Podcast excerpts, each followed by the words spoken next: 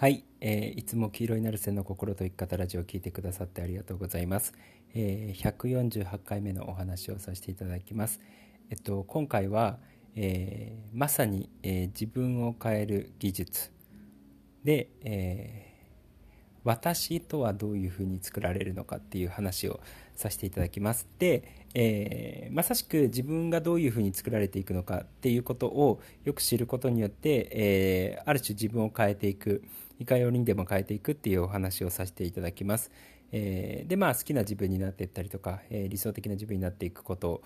で取り立てここら辺最近だと、え軸活のことをよく話しているので YouTube でも、えよく話しているのでえー、軸がぶれている、えー、自分ではなくて、え、ちゃんと自分の軸を取れている自分になってで同じように軸が取れている人との、えと人間関係を築いて、まあ、いわゆる、あの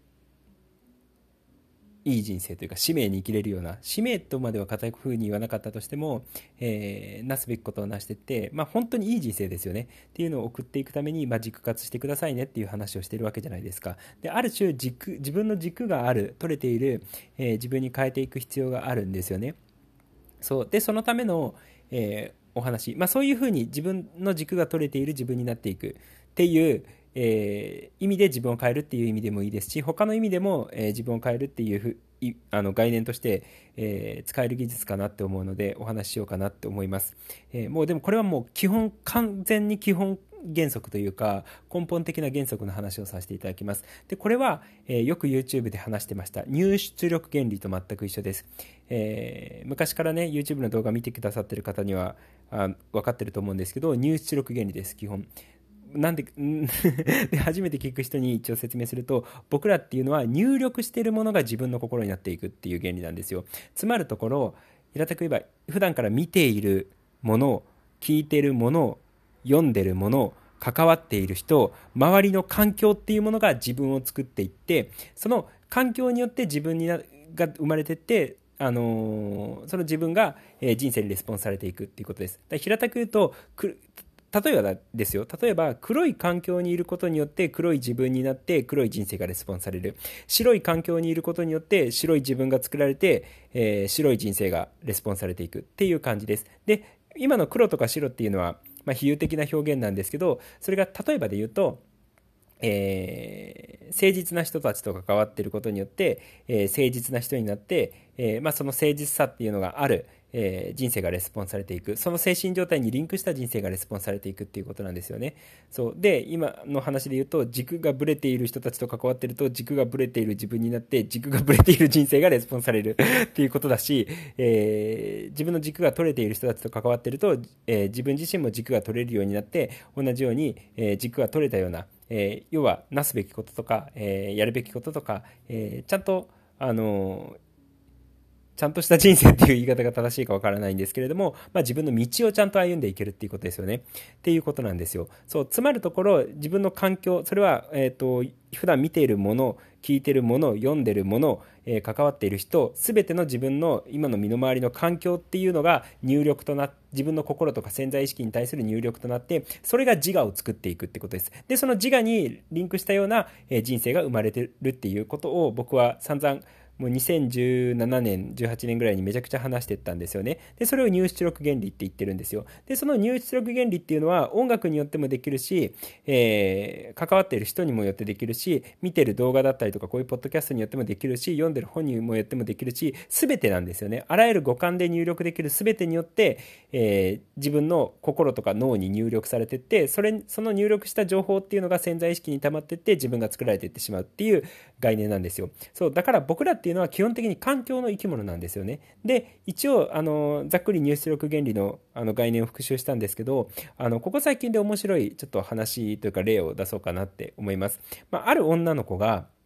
あの、僕が、えっと、今年の年始ぐらいに、えっと、ミニ、ミニマリストの、えっと、マミさんの動画を紹介したと思うんですよね。で、そのマミさんの動画を紹介して、まあ、丁寧な暮らしというか、えー、シンプルな暮らしで、あの、ロハス的というか、ちょっと、あの、ミニマリストな暮らしを、えー、進めてたんですけれども、まあ、その付随で、えっと、そのミニマリストの マミさんの、えっと、彼である奥平さんっていう人がいるんですけど、その奥平さんの YouTube を発見したらしいんですよ。あの、ある女の子がね。そう。で、その奥平 TV をずっと見てるらしいんですよね。奥平さんの YouTube をずっと見てて、あ、本当に丁寧な暮らしっていいなっていうことに、えー、芽生え始めたらしいんですよ。で、やっぱ、あのー、最初は絶えず、その見てるだけだったんですけど、ずっとやっぱり見てると、徐々にそういう人になっていったんですよ。要は、丁寧な暮らしとか、シンプルな暮らしとか、えー、物の少ない暮らしとか、えー、そういう要は YouTube っていうのをひたすら見続けてると自分も少しずつそれっぽい人になっていくんですよねだから急にあのー、物の断捨離をし始めて家のものを少なくしたりとか、えー、もしくは一個一個の、え家事もそうだし生活っていうのを大切にするような暮らしをしたりだったりとか、えーなんかどうでもいいあの家具家具というかものではなくって、えー、本当に大切にしたいな丁寧に扱いたいなって思うようなものに囲まれて生活するっていうスタイルを少しずつやっぱりやり始めてるっていうことだったんですよ。つまりは、その奥平さんの YouTube を見ることによって、もしくはマミさんのそのミニマリストの、え YouTube を見ることによって、自分もちょっとずつミニマリストになってってるってことなんですよね。そう。それは単純に見てるものに、見てる動画に影響を受けて、自分もミニマリストっぽくなってきたって。そのシンプルな暮らしとか、露発的な暮らしっていうのを大切にするようになってきた。丁寧な暮らしをするようになってきたってことなんですよ。そう、もう顕著に入力してる、その普段から見てる動画っていうのが自分の状態を作ってって、自分も同じような存在というか、同じような行動というか、同じような暮らしを、えー、少しずつ、そっちの道に、えー、行き始めてるんですよね。もうまさに入出力原理そのものなんですよね。ミニマリストの暮らしを見てたらミニマリストになっちゃったみたいな、そういう感じです。そう。で、あの、僕らっていうのは、これは、あの、特別なことではなくて、普段から実は、やってるというか当たり前にやってるんですよ。というのが、あの人間って言語習得において言葉ですよね。言葉を習得するにおいて、あの、例えば、えー、別に若い頃に英語を勉強してなかったとしても、ちょっとその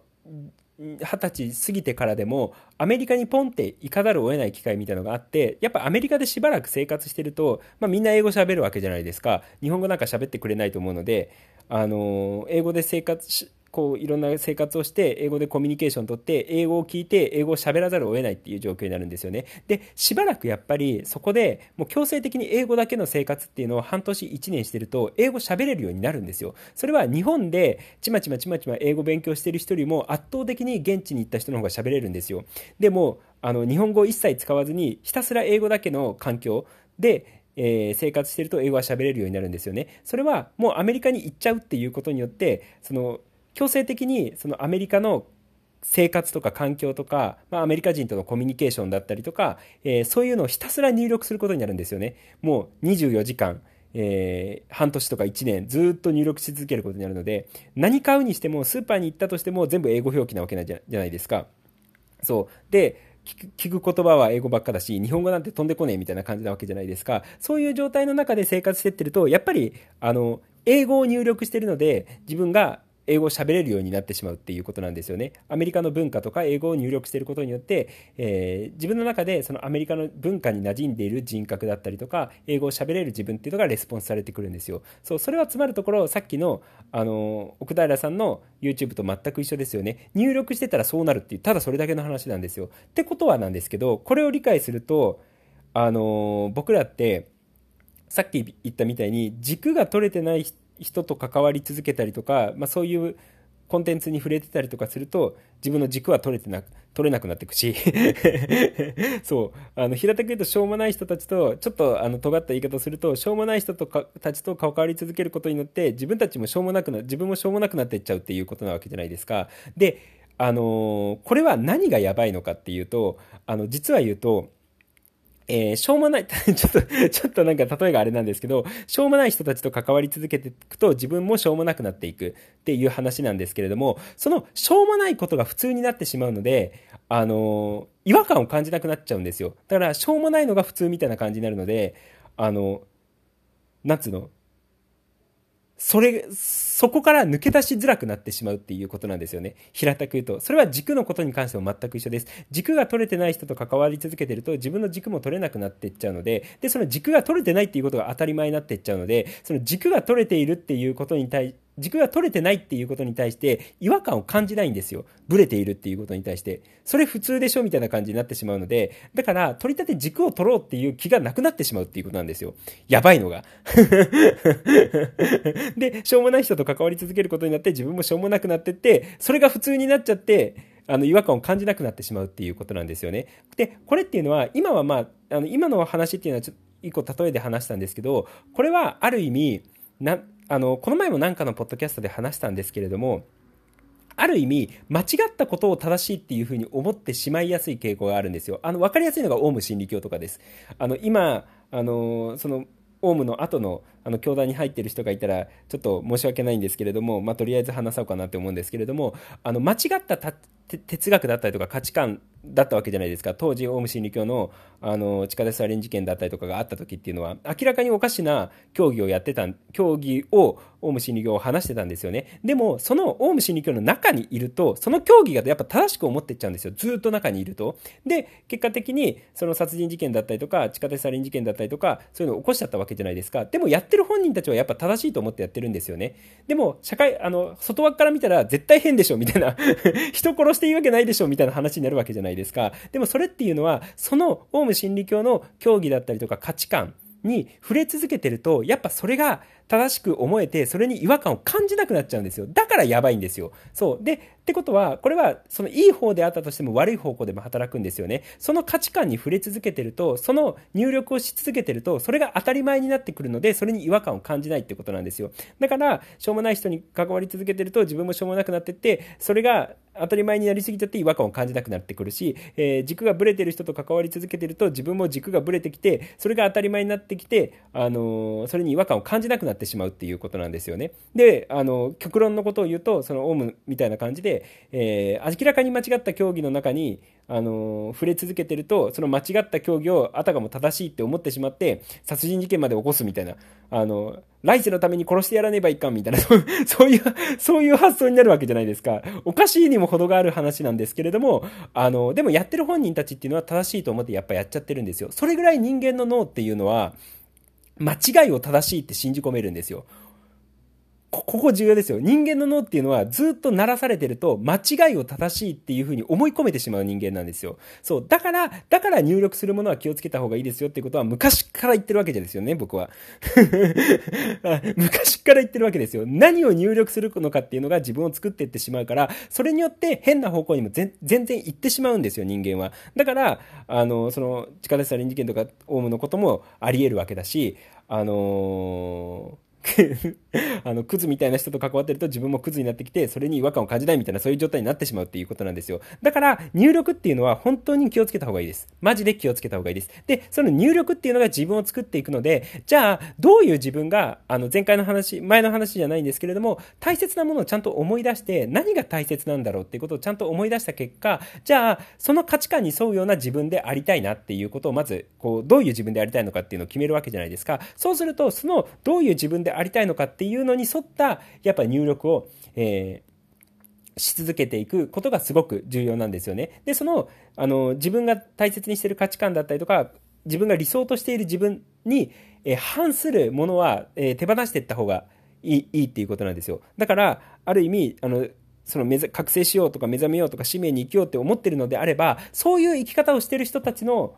えーと、そういう生き方をしている人たちと関わり続けそういう人生き方をしている人たちのあの例えば本だったりとか動画だったりとかポッドキャストだったりとかを聞き続けたりとか見続けたりとかした方がいいっていうことなんですよ。逆に言うとそうなんつうのあの、しょうもない生き方をしている人たちとの関わりっていうのをガンガンガンガン立ってっていいってことなんですよ。だって、しょうもない生き方をしている人たちと関わり続けてたら、自分もそういう人生になってしまうわけでしょ。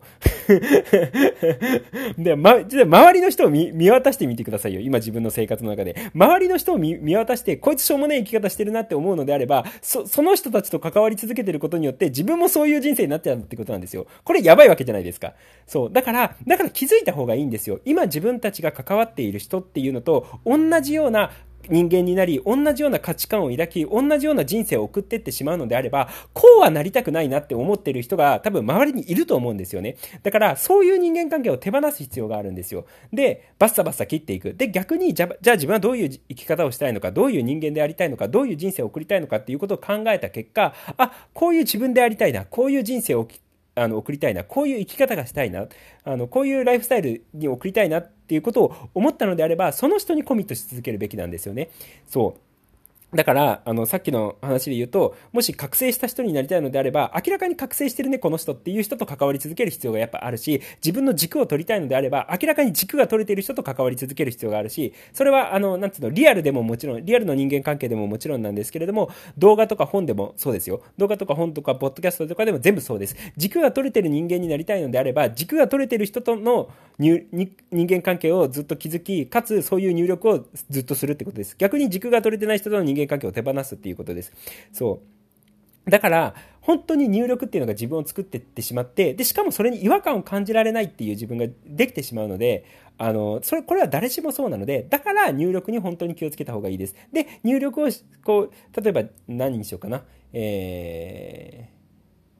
なんかじゃあじ、なんかの事業をやって、あの、世界中の人々になんかいろんな貢献をしたいみたいな、あの、みんなを幸せにするような、あの、サービスを提供するんだみたいなことをもし思ったとするわけじゃないですか、今。で、そ、そそういう人間になりたいのであれば、実際にそういう風にしている人にコミットし続けるべきです。あの、実際にそういう本当に世界を幸せにするようなサービスを提供している、あの、例えば社長さんとか経営者だったりとかの本を読みまくるとか、あの、そういう人の動画見まくるとか、ポッドキャスト聞きまくるみたいな感じで、まあ経営者の人があんまりポッドキャストとか YouTube やってることは少ないのかもしれないんですけど、本か、えー、もしくはブログかくらいなと思うんですけれども、まあそういうのを読みまくり 読みまくり見まくり、あのー、その世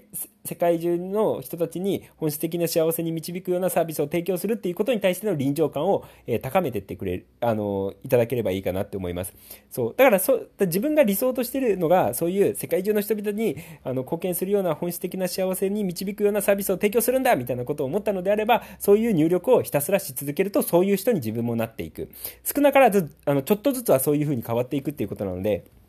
そう。だから、あの、じゃあマザー・テレサみたいに、あの、みん、こう、みんなを助けて世界中の人々を幸せにするんだみたいなことを思ったのであれば、マザー・テレサを入力し続ければいいっていうことです。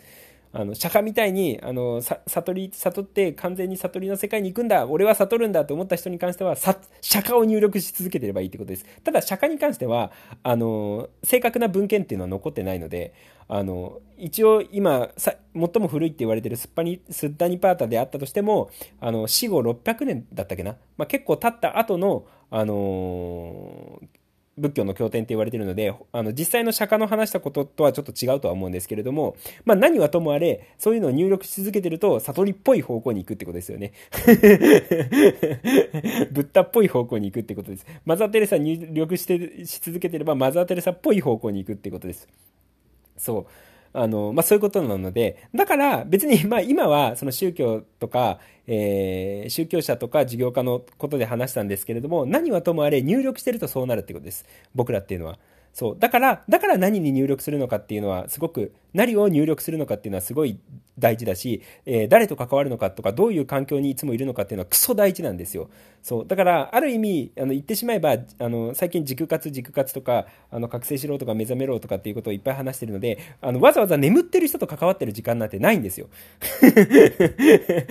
正直なことを言うと。とか、軸が取れてない人と関わってる時間なんてないんですよ。はっきり言って。で、軸が取れてる人と関わり続けたりとか、もしくは軸が取れている、その人との、人の本だったりとか、えー、ポッドキャストだったりとか、動画だったりとか、ブログだったりとかを入力し続ける必要があるんですよね。で、それで入力し続けることによって、自分の軸もどんどん取れていくっていうことなんですよ。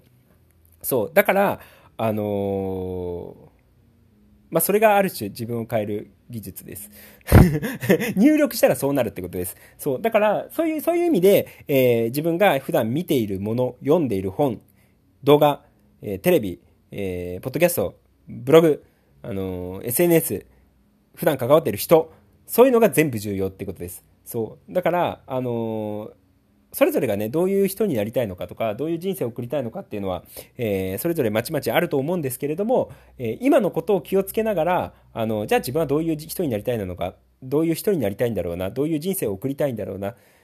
ていうことを考ええー、じゃあこういう人生を送りたいこういう人になりたいっていうのであれば、えー、その入力をしていただけるといいかなって思います理想要は理想となる人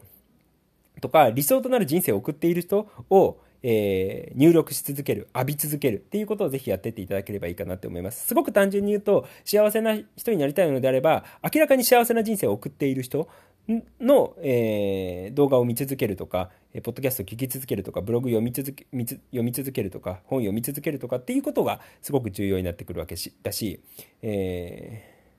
ー、売れっ子手相師になりたいって思ったのであれば、売れっ子手相師をあのずっと入力し続ける必要はあるのかもしれないし、あのヨガのインストラクターになってあの世界中の人々日本中の人々を幸せにしたいみたいなみんなが生きやすくなるための導きたいって思ったのであればそういう、えーと、日本で、えー、活動している人世界的に活動している人を入力し続けるといいかし続けるといいかなって思います。そういうことです。とにかく入力が大事です。入力したら自分それが自分になっていくっていうことなので、えー、ひたすらいい入力をし続けてある種えー、良くない入力っていうのを手放し続けて、えー、距離を置きまくってあのいただければいいかなって思います。ということで ということで、えー、今日も自分を変える教室を聞いて、あ、自分帰り教室じゃない、あの、心と生き方、黄色いナルスの心と生き方ラジオを聞いてくださってありがとうございました。じゃあね、ありがとう、またね。